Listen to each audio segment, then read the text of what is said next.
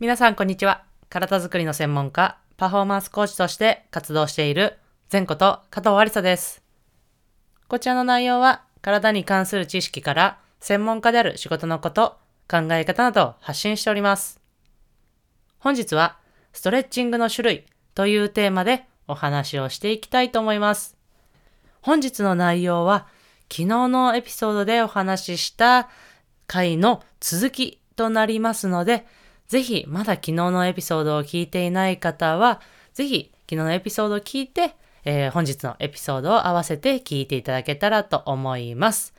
はい。それではですね、昨日はストレッチングとはというね、テーマでお話をして、まあ、ストレッチングの話だったりとか、その目的みたいなのをお話ししましたが、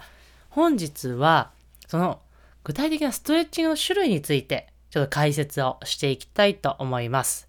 まあ、一般的なこうストレッチングのイメージと し, しましては、まあ、筋肉をこう伸ばした状態で止まってます。呼吸をして伸ばすみたいな、いわゆる静的ストレッチング。まあ、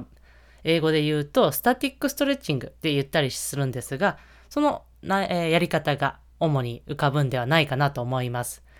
しかしですね、ストレッチ、ストレッチングといってもいろいろな種類がありまして、他には動かしながら行う動的ストレッチング。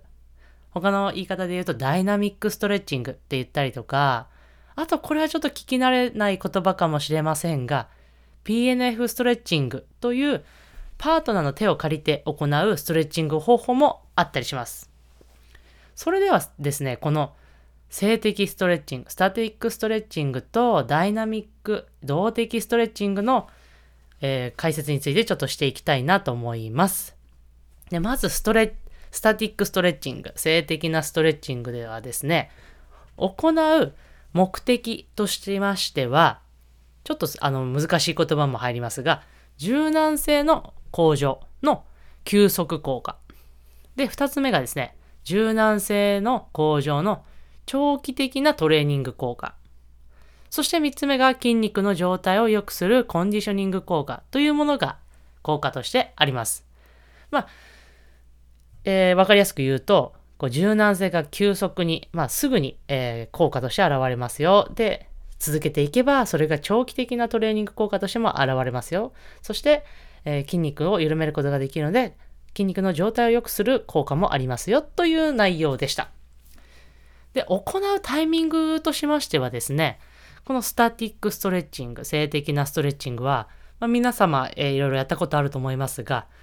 いわゆる練習前やトレーニング前、ウォームアップの段階ですね、だったりとか、まあ、そういう段階で行うこともありますし、まあ、そういうウォームアップとか、あとは練習後にも皆さん行ったことあると思います。いわゆる練習後、あとはトレーニング後ですね。で、そういう練習前や練習後、まあ、他の場面でもいいんですが、継続的に行うことによって先ほどの長期的なトレーニング効果っていうものを得ることができますので、まあ、場面としては練習前、練習、トレーニング前だったりとか、その後だったりすることが多いかなと思います。で、このスタティックストレッチングの時間とか、まあ、強さですね。どのくらいの強さでやったらいいの？どのくらいの時間でやったらいいの？っていうのはですね、強さとしては、張りが感じられるけど痛みがない範囲で行うということが重要になります。これ張りがない状態であってもこう筋肉はあまりこうまだまだ可動域としては伸ばせる状態ですので、まあ、まずは張りを感じられること。ただし強すぎてもですね、これ痛みとして頭があの脳が認識して防御反応が出てきてしまうので、まあ、痛みのない範囲で行うということが一つポイントになります。ただここでえっとまあ違う競技というかですね、あの特殊な競技といって、まあ、新体操とかはもう、もう痛みが出ても行うみたいなことがあると思うんですが、これはですね、またちょっと別の機会でもお話したいなと思うんですが、これはまた別のトレーニングとして、えー、考えていただきたいなと思っております。そして時間ですね。時間はだいたい、まあ、ざっくりですがじゅうごびょう程度。まあ、その場面場面にももちろんよりますが、じゅうごびょう程度でいいかなと思っております。で、これはですね、先ほどのお話しした休息のトレ、あの柔軟性のトレーニング効果ですね。休息の柔軟性の向上というのは、さんじゅうびょう以上伸ばしても変わらないですよっていう研究の報告もあるので、まあ、その時間が取れる尺ですね、例えばウォームアップ、いわゆる練習前とかであれば時間も限られているわけなので、その限られた時間やその狙った効果を考えると、まあ、大体じゅうごびょうもしくはじゅうびょう程度がいいのかなというふうに私も考えています。で、続いてはダイナミックストレッチング、動的ストレッチングというのは、いわゆるもうその名の通りですね、体を動かしながら行うストレッチング方法で、まあ、体を動かしながら行うので、体温を温めながら行うウォームア、えー、ストレッチング方法になっております。で、これ今お話ししましたが、ウォームアップに実は適しているというふうに言われております。これはなぜかというとですね、このダイナミックストレッチングを行った直後には筋力だったりパワーというのが向上するという研究報告も実は出ています。なので、いわゆるね、この練習前、トレーニング前に行うことによって、その後に行う練習やトレーニングを効果的に行うことができるというふうな考え方ができるかなと思います。まあ、このダイナミックストレッチング、どういうようなやり方っていうのはちょっと、